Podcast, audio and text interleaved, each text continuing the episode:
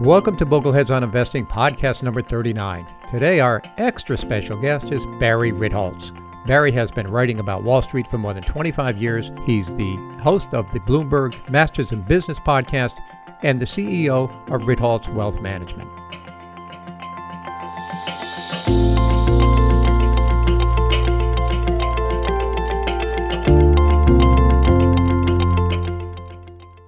Hi, everyone. My name is Rick Ferri, and I'm the host of Bogleheads on Investing. This episode, as with all episodes, is brought to you by the John C. Bogle Center for Financial Literacy, a 501c3 nonprofit organization that you can find at boglecenter.net. Your tax deductible contributions are greatly appreciated. Today, our special guest is Barry Ritholtz. Barry has been around Wall Street for more than 25 years. He's worked at several different capacities as a corporate lawyer, trader, research analyst, writer, book author, host of Bloomberg's Masters in Business podcast, and the founder and CEO of Ritholtz Wealth Management. I've known Barry for many years, and when I came up with the Bogleheads on Investing podcast idea, I contacted Barry and he generously gave his time to give me all the technical background on what I should be doing and how to launch. I think you're really going to enjoy this conversation with Barry today. We're going to be talking about a lot of topics, including investment strategy. During the podcast, I asked Barry to give us his views on active management, market timing, cyber currency trading, and a few other investment related topics. This is not a debate about those topics, it's an opportunity to learn what our guest knows and what he thinks. So, with no further ado, let me introduce my extra special guest, Barry Ritholtz. Welcome, Barry. Thank you for having me, Rick. First of all, we'd like to wish you a happy 60th birthday, really? which was uh, recently. Congratulations. Yes. Thanks. You're five years away from Medicare. Yes. So people say congratulations, and really all I've done is avoid getting hit by a bus when crossing the street. okay. The, can I tell you the best part about being 60? That you're not 70? Well, no, it's finding out all these people who are younger than me but look terrible. and I'm not going to mention names, but a handful of people said, Wow, I'll be there in a couple of years. And I'm like, Really, dude? I thought you were like five years older than me. okay. Secondly, I personally owe you a debt of gratitude because this podcast was fashioned after your podcast, Masters in Business. And when I was getting started with this, the first person I contacted for pointers was you, Barry, and you gave me a lot of great pointers. So I really appreciate that. My pleasure. You know, after 400 of these or so, you get to be not too terrible at them. so let's find out about uh, Barry. Uh, I want to talk a lot about what's going on uh, with your column and your blog and your business and so forth, and your Masters of Business podcast, all 400 of them. But before we get to that, I want to go back further so that people know who you are, a little bit about your background, sort of far back as you'd like to go, and uh, we'll go from there.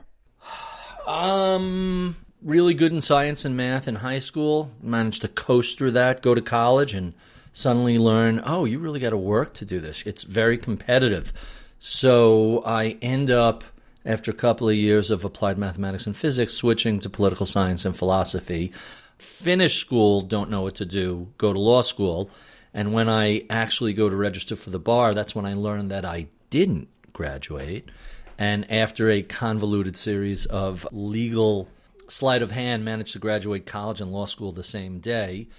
And, yeah. you know, practiced law for a couple of years, loved law school, didn't really like the practice of law. It was just granular and filled with minutia and you know, no pun intended, I'm a big picture sort of guy. And so ended up when the opportunity came along to join a firm that a friend was running that turned out to be the predecessor firm to E Trade, uh, I did that, became a trader, and why don't we stop there? Because that brings us, you know, to the mid '90s. Okay, well, before we even get that far, uh, we have to dig into some of the more interesting aspects of you. And you were a member of the Stony Brook equestrian team, and you successfully competed in the national championships back in 1981. So I am at Stony Brook. I switched to poli sci from, you know, no more double physics lab and no more insane applied math homework. And I find I have myself a little bit of time. And one day I'm reading in the campus paper that Stony Brook has a competitive horseback riding team. And I'm like, what? And not just competitive, but like consistently national ranked for, for like years and years. So I wandered down to the barn. I'm not exaggerating. It's like a 20 minute walk from campus. And I start talking to them. Tell me about the team. What do you do? What do you have to learn? So uh, I joined the riding team, and it was just fascinating. It was a whole different sport, a whole different set of rules, and you know, horseback riding is incredibly expensive and and mm. challenging area. But as a student at a state school, I got to ride for five dollars a week, and if that sounds cheap even back in 1980, that was cheap. So it was just great. And I, I did that for a couple of years and just loved it. It was a blast. Well, that's cool, though, that you did that. It was fun. That's interesting. It was a lot of fun. Yeah. You went through uh, law school. You did well. You were a uh, cum laude, 3.56, and you became a lawyer eventually, and you were in corporate law too. So, so when you're at a, uh, any decent sized firm, whether you're doing corporate law or antitrust or litigation, and you're entry level, you're in the library, you're in the stacks, you're just putting together research memos. So the partners who are actually doing the real legal work, you know, you're saving them a lot of research and a lot of writing, and you're giving them some groundwork. And it, it's really a grinding, tedious existence. And it, I kind of recognize that I wasn't motivated enough to become a partner in a law firm to do that for seven to 10 years. It's like, now look, the seven to 10 years are going to go by mm. no matter what you're doing. But it was, Uh, you know, just an intimidating, unpleasant view of your 20s and 30s. And I just couldn't bring myself to do that. And so when the opportunity came to, to hit the eject button from the legal profession and, and enter finance, I, I jumped at it. And you were a trader at one time. And were you trading your own account or were you trading other people's accounts? I mean, tell us about that.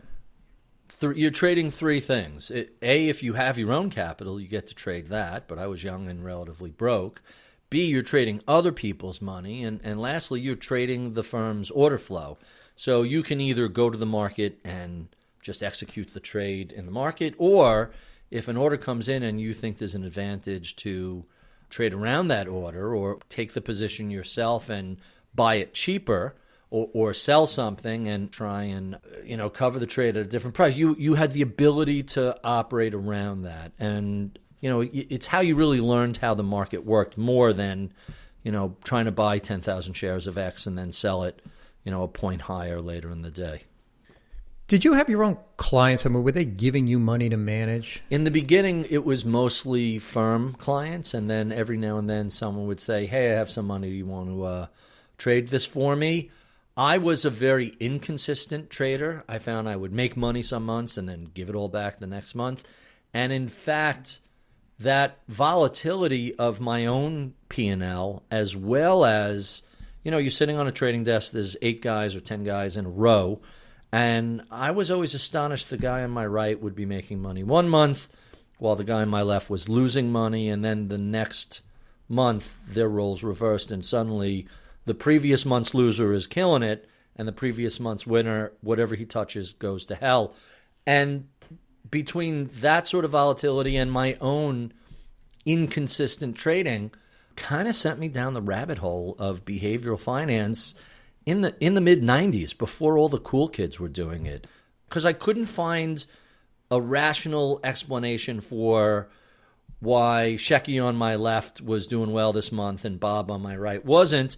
They seem to be doing the exact same thing. And over time, you kind of learn it looks like they're doing the same thing, but they're actually doing different things uh, from an emotional, psychological perspective and that had an immense impact on their trading success. You know, it's interesting that one of the very first people that you interviewed was uh, Jack Schwager, who wrote a book called Market Wizards interviews with top traders. And, and, in fact, you interviewed him recently as well, and I listened to that interview. And Uh, he was talking about uh, people who give money to traders and who does well with it and who does not. Could you comment on both of those interviews, the very first one that you did and, the, and then the more recent one? So, the first book that Schwager wrote, uh, Market Wizards, ostensibly it's about trading. But as you work your way through the book, really, uh, it's a behavioral finance book. That was the first book I read about trading. Wizards is all about things like discipline and understanding stop losses and risk management and overconfidence. And as you uh, go back and reread the first book, and you'll be astonished. Some of the traders are futures traders, some are bond traders, some are stock traders, some are derivative traders, all these people in different fields. The key takeaway I, I got from that book was the single biggest variable with the largest impact on your results that is within your control is your own behavior. That was the big takeaway. And not only did I find the book fascinating, but in the back of my head, when I was first pitching Masters in Business to Bloomberg, Wizards was very much on my mind. The thought process was hey, let's find some of these really successful people, accomplished, intelligent people who have put together not just a track record, but a, a methodology and a philosophy that will be beneficial to the listener and have an intelligent adult conversation. I don't want to ask them what their favorite stock is. I don't want to ask them when the Fed's going to raise or where the market will be from here a, a year from now. I want to ask them, who are you and how did you get that way? Tell me about how you started to come up as a research analyst and a writer and how that evolved into uh, doing the Masters in Business podcast. I tend to be very scattershot, easily distracted, lack of focus, and, and my saving grace is I have a degree of self awareness of my lack of uh, organizational skills. And so to compensate or over, overcompensate for that, I would each day write down here are the earnings that are scheduled to be released. Here's the various economic releases that are coming out. Here are a series of stocks that are on the precipice of a breakout or a breakdown. And I just put together like a whole run of things that I thought were really interesting. And then I would tape it to my computer monitor. It started out like three by five cards, and then it became the bigger four by six cards, and then eventually it was a full page. And once it became a full page, people had asked me, hey, can I make a copy of that? And what started out being Xeroxed and circulated around the office started getting faxed around town, and then eventually it became a Yahoo GeoCities thing. I would take all my notes and post them online. Not that anybody was paying attention uh, back in 1998. And then eventually it became a pretty substantial email list, which eventually became the blog, eventually became the big picture. And um, street.com was 2002, 3, 4. Uh, the Washington Post started publishing me 2010, 2011, something like that. And then Bloomberg started in the fall of 2013.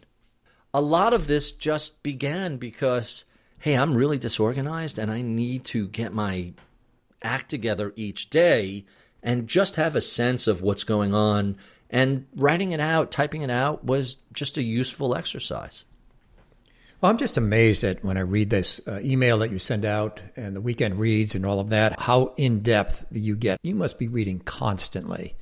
Yeah, there's a surprising method to the madness. When I first began in the industry, I thought my role was to be an omnivore and consume everything there was. And eventually you kind of learn, you know, addition via subtraction. And information hygiene becomes really important. There's a handful of pretty well known writers and other media personality that I think are, you know, hot death warmed over, that they're consistently wrong.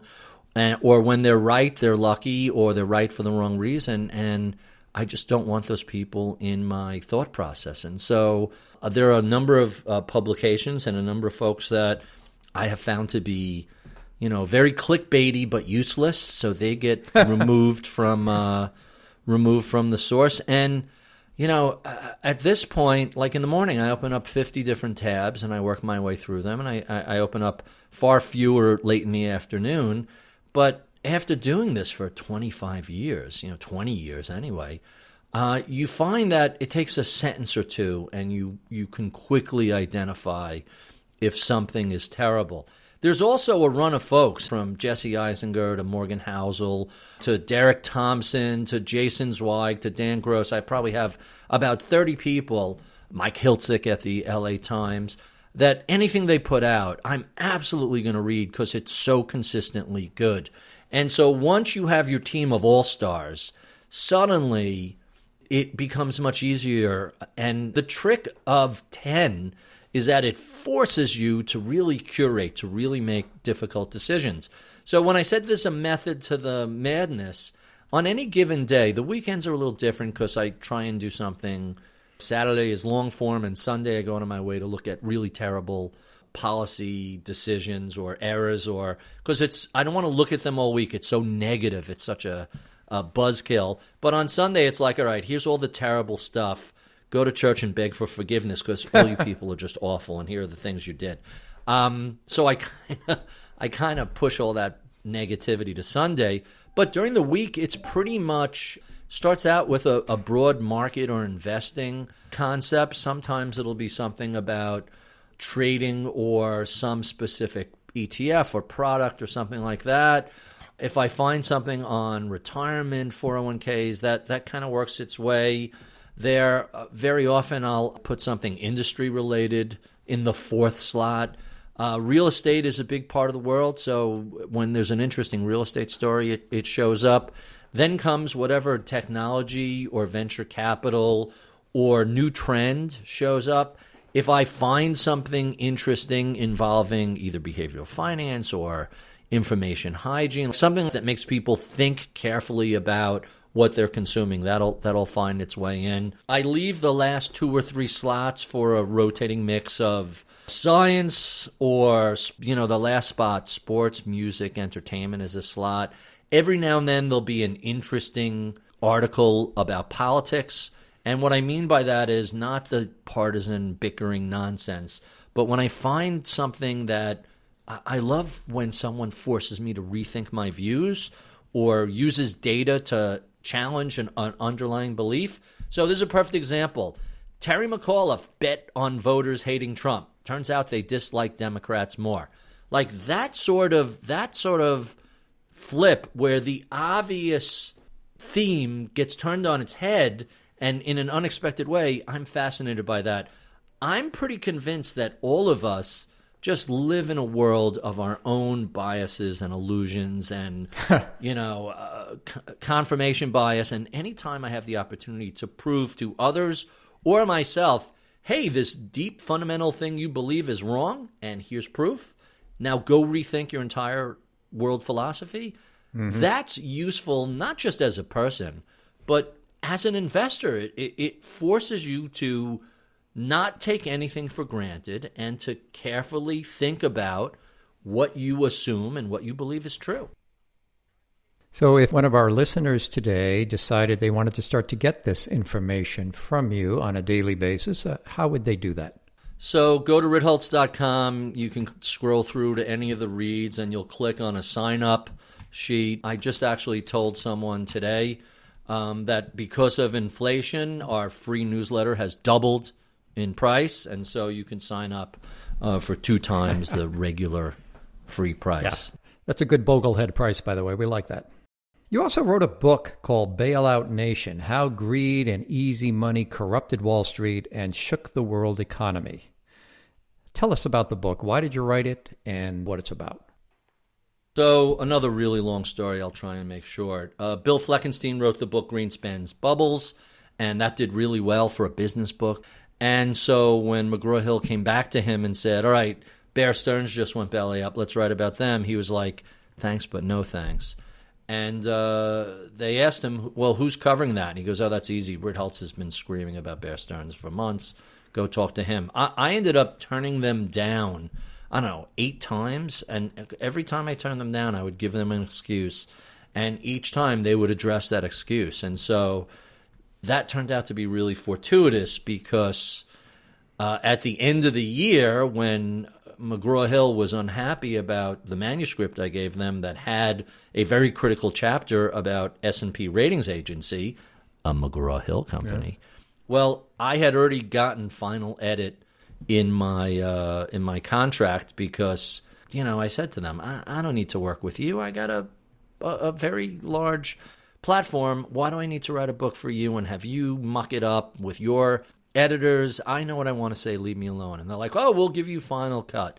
That was kind of like the last object objection. Uh, long again, long story short, I pulled the manuscript. I gave them an updated chapter on McGraw Hill, which was much less hysterical, hair on fire, the world's coming to an end, and much more data based and calm, which coincidentally had the unintended consequence of being much more devastating to S&P than the original like it would have been very easy to say oh this guy's crazy um, the the rewritten chapter was oh that's a lot of hmm. data mm. ooh those guys did what oh wow that's just terrible so I, I made it far less uh, histrionic and more factual and data driven and it made it more devastating and they refused to accept that one and so I pulled the book, put it up for auction, and it ended up, Wiley ended up buying it. It, it turned out to be a successful partnership.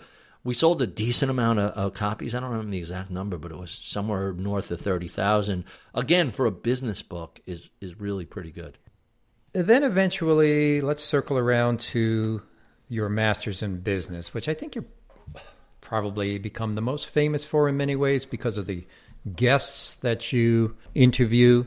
And one of the Bogleheads was asking, you know, can you talk about your most memorable guests? Good, bad, or indifferent, but they were the most memorable.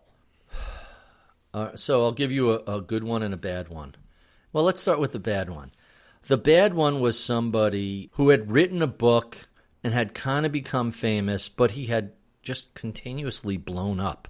Like made a fortune, blew up, made a fortune, blew well, up. Well, that could be anybody. And, I mean, um, not not at this level. It's one thing to say, "Oh, look, I got hundred thousand dollars in my 401k." Oh, it's twenty five thousand. It's something else to say, "I'm worth tens of millions of dollars," and it's like, "Shit, where did it all go?" Um, and do the same thing over and over again. And when I had a, a conversation with him, he spoke in a normal cadence. I thought that would be uh, a pretty interesting interview. And instead, each question was greeted with a heavy sigh and a let me uh, uh, and and then he would answer the question. and so a 90 minute interview was about 45 minutes of material and 45 minutes of someone that it seemed like a cry for help. and like maybe 15 minutes into the interview, I have the producer in my ear going, None of this is usable. Let's just throw him out and be done with it. But what we eventually did was just edit out all of those gaps and it became like a what sounded like a normal interview. But when you're experiencing it, it was you know, just like, uh, uh do I need to call a mental health hotline? Is this, is this person a danger to himself? I mean, it, it. I I guess he. I forced him to think about things he hadn't thought about for decades, and so it was really. So that was the worst one. The best one, and I'm going to call out Mike Batnick about this because he um, he gave me so much grief about this. About five years ago, I thought on the 15th anniversary or so of September 11th, it would be worthwhile to interview the special master from the 9 11 fund, Ken Feinberg. Hmm. And, uh, you know, he's a lawyer, he's kind of public. Um, it's been a long time since 9 11. He hasn't really been out talking about it. Maybe there's something interesting here. Just to clarify, this was the person who had to decide how the money was going to be divided from 9 11. The congressional $8 billion allocation to the victims of September 11th. Right. So we do the interview, and uh, two weeks later it goes live. And on that Monday, Mike walks in. He's like, I, I can't believe how wrong I was. That was amazing. There were several moments in that interview where I wanted to cry and just give him a hug. I'm like, right? The guy is just amazing. It's an amazing story. And then and then 5 years later now there's a movie and there's this and there's that. But that was just one of the most astonishing just to be able to just gently nudge him along through discussing all these different things and and he, of course he's very intelligent he's very articulate he has an incredible breadth mm-hmm. of not just experience but empathy and as a lawyer there's a very specific formula that you basically operate off of when there's a accidental death and there's civil litigation. There are all these different factors. Yeah, there's pain and suffering and there's this and there's that.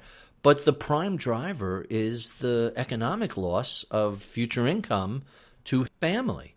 And I know that's kind of crude and blunt, but that's what's evolved over, you know, hundreds of years. And so you end up with this really insane story. I, will give you one. It's a it's a little disturbing, but he tells the story of the bond trader who jumped from the 105th floor of the World Trade Center so he didn't burn to death and lands on a fireman and of course they both die. Now the bond trader is making a million dollars a year and the fireman is making a $100,000 a year. Why are their lives worth so different amounts? And he had to come up with a way that got everybody, all of the families, all the estates to buy into. And, you know, talk about an impossible Solomonic task to split that baby. Uh, uh, this guy is a true American hero who took on a impossible thankless task and did it as well as anyone could have possibly hoped for. A great and horrible story, right? Yes, I remember that story. I remember that. Let's go on to other masters in business because you've done 400 of these. I guess my question on this whole thing, you know, you're interviewing all of these people who are the top of the top in, in their industry, and some maybe who aren't so top, like me. You interviewed me one time. But uh, other than that, I mean, does this any of all of this help, let's say, a person who's trying to trade their account, trade their portfolio, you know, outperform the markets, if you will. Does any of all of these interviews help anyone do that? Huh, that's an interesting question. Um, when when there is the opportunity to sit down and have an adult, thoughtful conversation with someone who has been incredibly successful, both in finance and investing, and in life there are lessons to be learned there. Basically, it's like a bookshelf, a library of 400 books about everything from behavioral finance to investing to technology to venture capital to you know uh, psychology to go down the whole list. Hey if those 400 books if you can't find a little something that makes you a little smarter a little more thoughtful a little more aware of your limitations and teaches you how to take better advantage of your skills, um, you're doing something wrong. I mean, there's there's no magic bullet, but dear Lord, you know Howard Marks and Ray Dalio and the head of fixed income at uh, DoubleLine and PIMCO and the head of private equity at Blackstone and and you know just go down the list. There's so much to learn from these people. And I mean, I, I, I used to say I'll let you in on a little secret, but I've said this enough time times that it, it it's no longer a secret. I do these for an audience of one. Uh, I do this for myself because I have the opportunity to get a, a Richard Thaler or a Danny Kahneman, and I'm going to spend 90 minutes sucking as much knowledge out of them into me. And anybody who's listening should be able to figure out something. Th- think about Bill McNabb. I think I interviewed him three times, or Jack Bogle, uh, to to say to say the least. Uh, Bogle was a, a fascinating conversationalist, and you know he plowed straight through for ninety minutes. That's just an astonishing, astonishing moment in time, and I know for a fact that there's something to be learned from these, because I get emails all the time from business school professors who assign these out as uh, class projects in MBA classes. I mean, there's a ton of stuff to be learned here. You just have to be thoughtful and approach the topics with, you know, a little skepticism. I'm not going to tell you that everything said by every person is uh, uh, gold and is guaranteed to make you money. But if you can't find some useful information, uh, some ideas, not the usual TV buy this, sell that, because that's got a shelf life of about 30 seconds, but things about methodology and how to create a mental model that allows you to deal with certain changes in the market or how to deal with adversity and brush yourself off and keep going or you know some one of the things i love about the ray dalio interview his whole career is based on recognizing oh I, i'm wrong and i'm going to be wrong frequently how can i take these you know strikeouts at bat and become a better hitter like this in his entire career is expect to be wrong but if you just leave it there, you're going to be wrong regularly. If you expect to be wrong and then learn something about why you were wrong and what you should do differently next time, and incorporate that into your thinking process and incorporate that into the way you invest in trade, and so each time you're wrong, it should make you a little better. I mean, that's gold, Jerry. Gold. I don't I don't know how somebody can hear any of that conversation and not come away better for it. Well, that, thank you, Barry. I mean, you get into these interviews and you start asking questions, and it's always fascinating uh, to, to, listen to some of the answers because it's just so uh, insightful. I kind of move along here to something that you said, and I twisted it a little bit, quite frankly. But I was listening to you. I can't remember. You were on a podcast somewhere, and uh, you were talking about news and the dissemination of news. And you were talking about how a lot of news has way too much weighting uh, in people's minds than it's actually worth.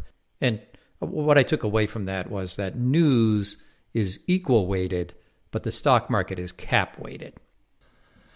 Sure. So there are two things that speak directly to that that philosophy. One was a series of pieces I did for the Washington Post about signal to noise ratio and how to get more signal and less noise. And generally, this is part of that, you know, evolution from omnivore to very selective Michelin star rated restaurant consumer. You know, and when I was younger, I would eat anything. um, when you're older, you kind of like, oh, maybe I should be a, a little more selective. And so what ends up happening is you really become uh, choosing in what you consume in terms of information. So that was the f- sort of the setup, and that was a couple of, you know, five years ago. Last summer, the summer of 2020, so I do these quarterly calls for clients, and it, we try and keep it under a half hour. You know, three, two or three dozen charts, and we just click through a lot of them, and and basically a lot of this comes from from questions from clients and advisors, and most of it is nonsense we hear on TV and elsewhere. Like a perfect example would be stagflation. You know, more recently, people are talking about stagflation. Well, go back and look at the data. And the 1970s and the 2020s are not even remotely similar on any of the data points that would relate to that. So, over the summer of 2020, when the market was, you know, not only off the lows set at the end of March, but by August it regained the previous highs and kept going the question we kept hearing over and over again is you know, I look around and the economy looks terrible, and yet the market goes higher and higher. This doesn't make any sense. I'm really perplexed and I want to liquidate my portfolio. So we looked into this and said, okay, let's see how realistic this assessment is. And so when you look around your neighborhood, you see a bunch of restaurants and a bunch of dry cleaners and a bunch of retail stores, and they're all doing really poorly in the middle of the pandemic. But for the most part, none of those companies are publicly traded. They're relatively uh, not just small business. I mean, they're really small businesses. They're tiny and not related to anything that's publicly traded. Hey, what's doing well? Well, it was Netflix and Apple and Amazon and Microsoft and Zoom and Google and Facebook and all the big tech companies. And wait a second, these are global companies that allow everybody who was stuck at home during the pandemic to work remotely. And not only are they not suffering, their business is up significantly from the previous uh, year. Well, of course they're doing well. And so the next step, and again, my secret weapon, Michael Batnick, runs through all the different sectors and subsectors of the S&P 500 and we end up looking at things on a market cap weighted basis. So the big 6, the FANG or I don't even know what you call them now that uh, Facebook is Meta, the the mama stocks, uh, those companies are like 25% of the S&P 500. You you look at airline stocks, they're less than a percent. Hotel stocks, they're less than a percent. Even the uh, the the vertically integrated energy companies because gasoline sales were down. Even even those stocks are like one or two percent. In fact, you could take I think it was the bottom fifty sectors out of you know a few hundred sectors when you break them down into the not the seven big industry groups, but you know the subsectors and sub subsectors. If you eliminated the bottom fifty sectors from the S and P 500, right? Hospitality and entertainment and all these things. It turned out to be 6% of the entire value of the S&P 500. And so that makes perfect sense. It turns out the market is rational. The the big cap technology stocks that were thriving and global in nature, they were doing really well and all the little companies and they were either not public or so small that it was almost irrelevant to the S&P 500. And so when you look at it in that way, it, it makes perfect sense. Now, when you look at your local dry cleaner and the, the little antique store that, that had to shut down and they're closed and out of business, and yet the market goes higher and higher, that makes no sense. But those aren't even market cap weighted. Those are just, wow, that's a shame that those companies went out of business. But that's not the same as why is the market going higher and higher? And the answer was big companies were doing really well and your local neighborhood shops are not in the S&P 500. No, so basically, like I said, uh, news is equal weighted. We, we get hit with right. all of this, and it's like this is terrible. This is horrible. How can the market be going up with you know with uh, oil prices going up and so forth? Well, the, the bottom line is that it's just not a, a big factor. Yeah, but the news makes it you know you get the the same amount of the news about all of these other things that are not really a factor in the cap weighted index because they are a big company. Maybe we should be paying attention to what's going on in Google, but should we be, being, be even paying attention to a gas pipeline company or not? Maybe not. It's certainly it's not going to affect your index fund at well, all. So that's exactly right. Um, I, I, just used this expression today, and, and I'm going to repeat it because I, I just love it. The days are long, but the decades are short. That is the fascinating expression that sums up how humans experience time. We live in the here and now, right? Our, our memories are these fallible, you know, nostalgic tinged, error laden reimaginings of the way the world was that's the past, and the future is some combination of wishful thinking and hopes and dreams and imagining how it's going to be. But neither of those really are relevant. We exist in the here and now, in the moment. And that's why these day to day just distractions, just, you know, it's noise, and people get so sucked in by the noise. Okay, we're going to drill down more now into portfolio management. And so all the next topics that I'm going to talk about are going to be portfolio management topics. So maybe you could give us uh, you know a couple of minutes on each one of these as I as I hit these topics. So the first one, a 70-30 portfolio, 70% stocks, 30% bonds is the new 60-40. In other words, you know, the 60-40 of 60% stock, 40% bonds. Do you think that people need to have more equity exposure now? So there's two factors that are driving this. Interest rates are part of it. Bonds serve two purposes in a portfolio. One is to throw off some yield, and the other is to provide some ballast to offset the volatility of equity markets. And and so you're not getting uh, the yield that we're used to on the bond side, and so you have to take a little more risk in order to generate similar returns. And one way to do that is 70 30. That, but that's only one of the two factors that I think are most important in driving this. The other factor is that for the investor class, and I can't believe I have to use that preface, but for most of the people who are saving for retirement and have a 401k, their lifespans have continued to uh, extend, and mid 80s is really not uncommon anymore. I mean, not everybody gets to live to 100, but the old days of having a life expectancy of 72, those are long behind us. And you have to make sure your money is going to last you throughout the entire retirement. And people generally are working later. They may be working, throttling back to part time, but they're working later in their lives. Their retirement is more active. They're doing more things and spending more money in that part of their life. And then, you know, the cost of healthcare has just continued to go up. And so the way to achieve uh, the sort of returns that seem to be rational for that group of folks is not to go too far out on the credit curve or the duration curve or the risk curve and not to go 90-10 or anything crazy, but you know, to to move from 60-40 to 70-30 is a pretty reasonable shift uh, because today's you know 70 year olds are really the 60 year olds of, of 30 years ago.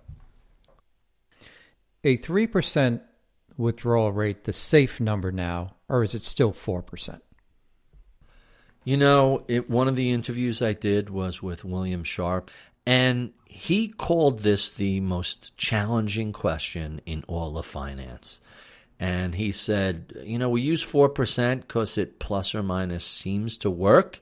Um, not that there's any mathematical basis for it. it. It's not a terrible number. I don't know if, if the 3% number is, it, it clearly would give you a longer um, runway draw on that drawdown. But if you can't live on 3%, well, then, you know, you may not have a choice. Um, I'm relatively comfortable with 4%. I haven't seen anything conclusive that says 4% is problematic. So for now, I'm going to stay with that. But I certainly think somebody will eventually come up with a number that is more defendable and mathematically valid. And if someone were to say to me, listen, I'm concerned about running out of money in my retirement and, and 4% is too much, Uh, three and a half percent is not a terribly unreasonable number.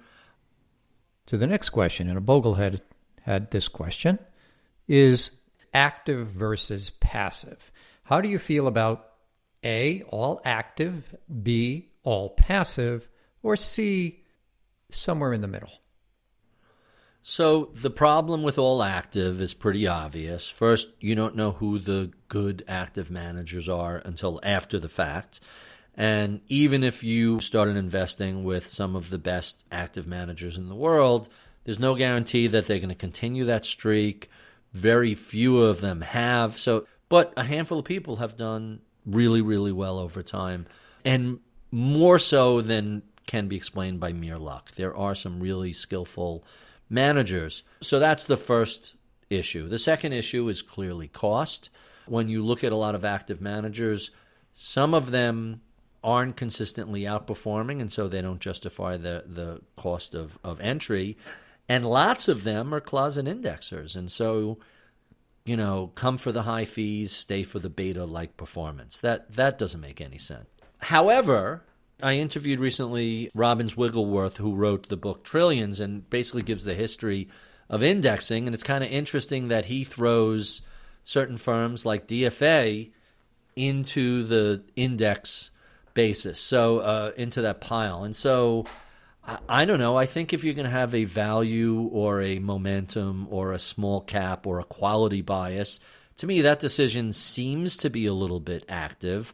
But if you want to have, you know, 25% of your portfolio with that sort of bias, um, I can't say that's the worst thing in the world. You're putting a little money at risk on the possibility of outperforming, but you're paying a low fee and there's a lot of academic research that supports it.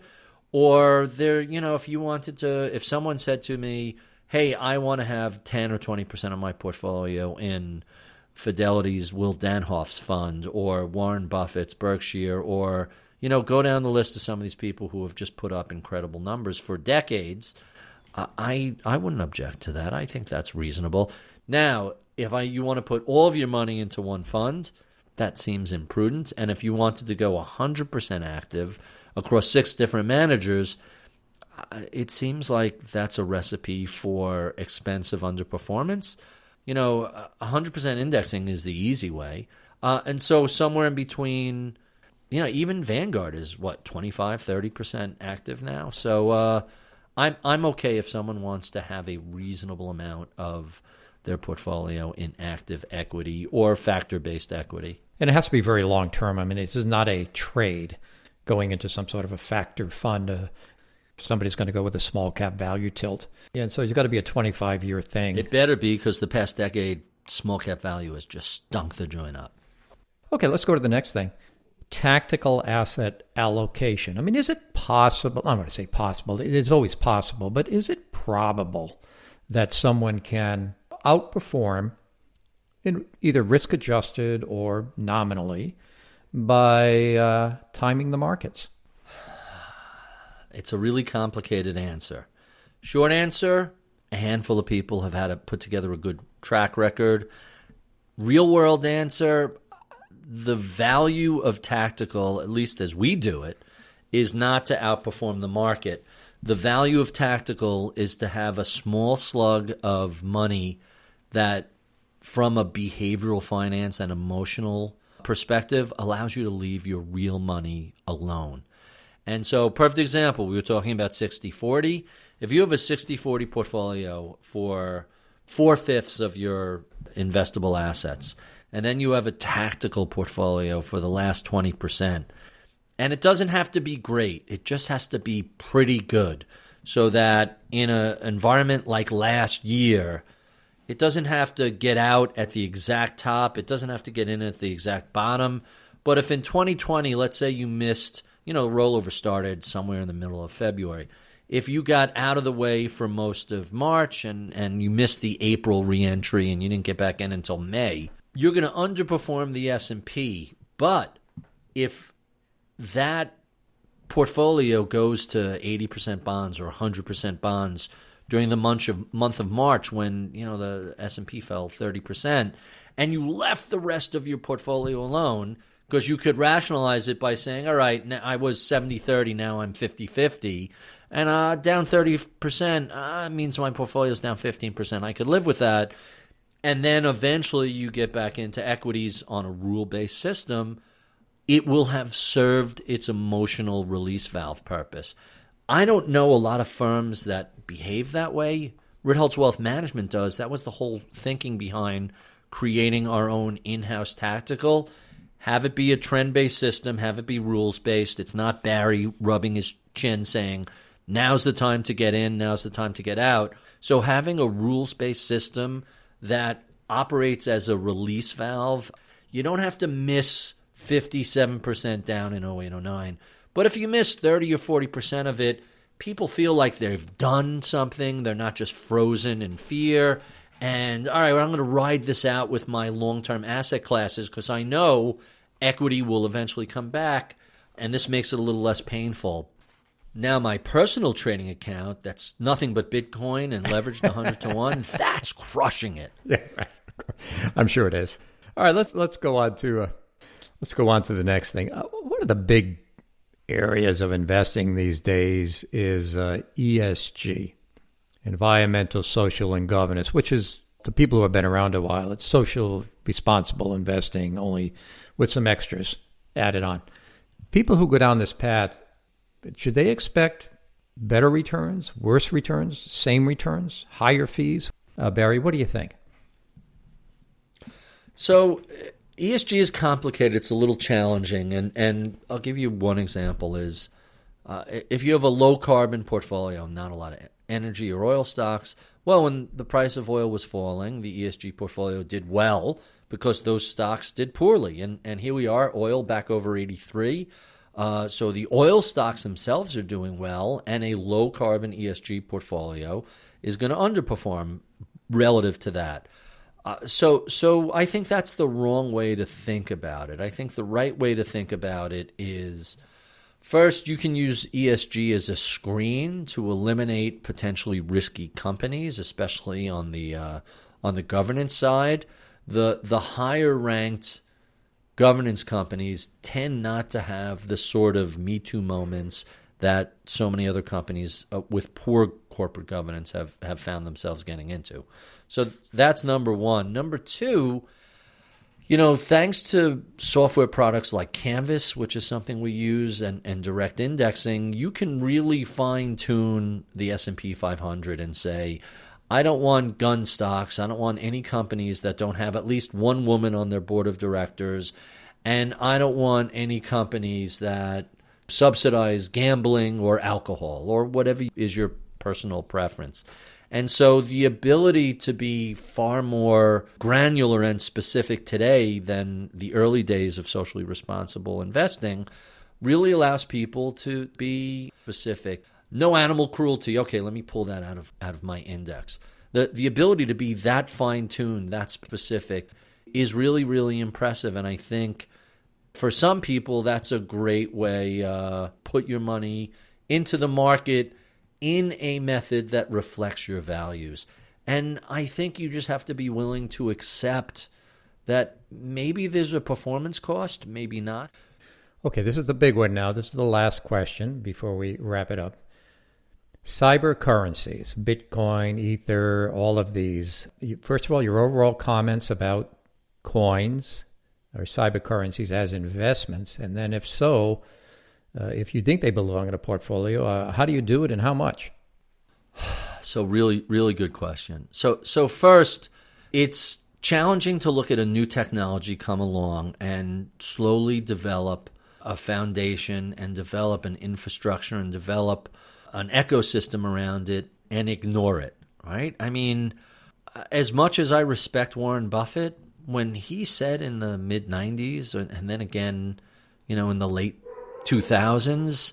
I, I don't really understand the internet or technology and I'm not investing there. Well, good for him to for sticking to his knitting, but he eventually became a huge Apple investor and left ungodly amounts of money on the table because what are you telling me? Apple is a value stock in 2013, but it wasn't a value stock in 2002 when it was $15 with 13 cash and it just had introduced this newfangled iPod, which was the forerunner of the iPhone. So I always want to avoid the mistake of that's complicated, I don't understand it, and I'm not going to take the time to learn about it and become a smarter investor. So you really want to avoid that sort of, hey, you kids, get off my lawn attitude. So that's number one. Number two, the crypto coins, as opposed to blockchain and the technology around it, so, generally speaking, crypto coins are a commodity, and uh, commodities are, are speculative trades, not really long term investments. However, there are people clamoring to put money into this. My problem with things like Bitcoin is it's trading for trading's sake, and the speculation around it seems to be far too much in a subgroup of this, this isn't everybody. This is the group that I think is very visible. Is the you know Lambo gonna buy some Bitcoin and then I'm gonna make so much money I'm gonna go buy me a Lambo. Like that sort of approach to trading, uh, not investing, to speculating, it's rife with problems and it has all sorts of issues. And I think that is the sort of thing that you want to avoid. Now, if you have are of the belief that hey cryptocurrencies and blockchain and and the whole infrastructure around it is internet 3.0 and smart contracts and uh, this new technology this is an opportunity to get into the internet circa late 1990s okay so the way to do that is to create some form of an index. So you probably own some Bitcoin and some Ethereum is the next biggest coin, and then another 10 or 20 coins after that. So you're not gambling on this is the Dogecoin of the day or this is the what was the one that ran up 260% before collapsing to zero? You, uh, you, that's just speculative nonsense. You don't want to play that game.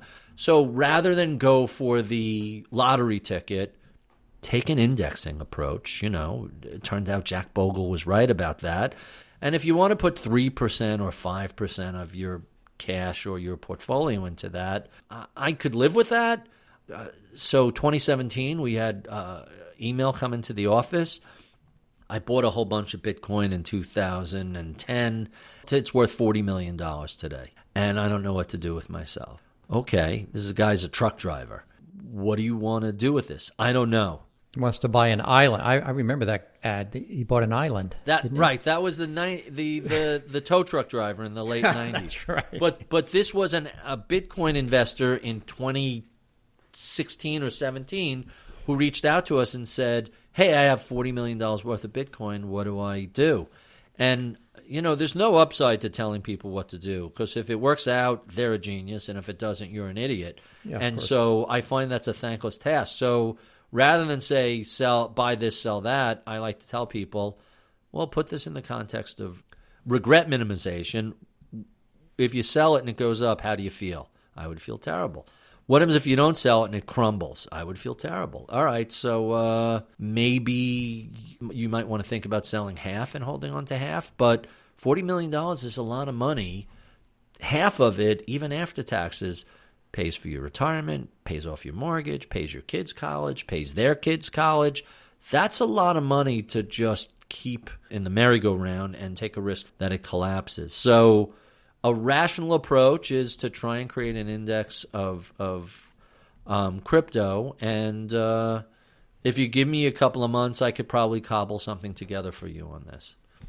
Okay, now at the end of all of your podcasts, you ask various questions to your guests, and unfortunately, we're running out of time here, so I'm just going to cut the three questions down to one question, and then there's also another question that was really important to one of the Bogleheads.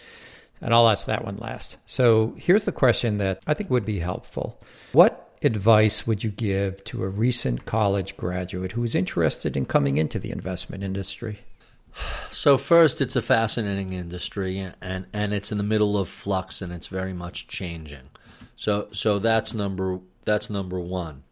Number two, if you decide you want to come into this industry, I would tell them not to worry about their first job, that it's really a stepping stone, and that the most important thing that I've learned in my career is that you have to develop and build a skill set that will serve you no matter what job you have. And you just keep improving and becoming better and better, learning more and more, developing more skills make yourself invaluable to your employer and to any employer who may uh, want to hire you in, in the future. And if you do that, you'll have a successful career no matter what you do. And the very last question, and this is an important one you often talk about coffee in your when you write and when you when you speak. And so one reader was just dying to know is it drip coffee, Keurig, French press, auto drip, perk, pour over? I mean, what is it? How do you make your coffee? Wow. Wow. So uh, I have three main ways to make coffee. Most days, it's the Breville grind and brew, um, which beans on this side, water goes in the middle. There's a timer. It goes off at 4:30 in the morning. So when I roll out of bed, 10, 15 minutes later, I have a fresh hot pot freshly ground electric port drip into a thermos, and that keeps me going for like four or five hours. So that's Monday to Friday. On the weekends, I will grind up some beans, and I love a good French press. And then last year, I got the biggest, baddest programmable cappuccino maker, also from Breville uh, that was an insane amount of money, but I had these points that were about to expire, and so I used that to order the coffee maker. So I know emotionally that I should not be taking points, credit card points, and points. Intellectually, I understand that all money is fungible and I should really be taking it in cash. But I do like taking in points because it allows you to make these very irrational spending decisions and not feel bad about it. It was free. We paid for it with points. Part of my brain knows that that's completely wrong. And the other part of my brain is just like, dude, just shut up and enjoy the cappuccino. Well, Barry, it's been wonderful having you on Bogleheads on Investing. You've talked about a lot of things here. You gave us your opinion about how you would do things, and that's all important for us to hear. I want to thank you on behalf of the Bogleheads, and I hope you have a great weekend. Oh, thanks so much, Rick. As always, a lot of fun. Let me know the next time you're in town. We'll, we'll grab another meal. Sounds great. Thank you, Barry. This concludes Bogleheads on Investing, episode number 39. Join us each month as we have a new guest and talk about a new topic. In the meantime, visit bogleheads.org and the Boglehead Wiki.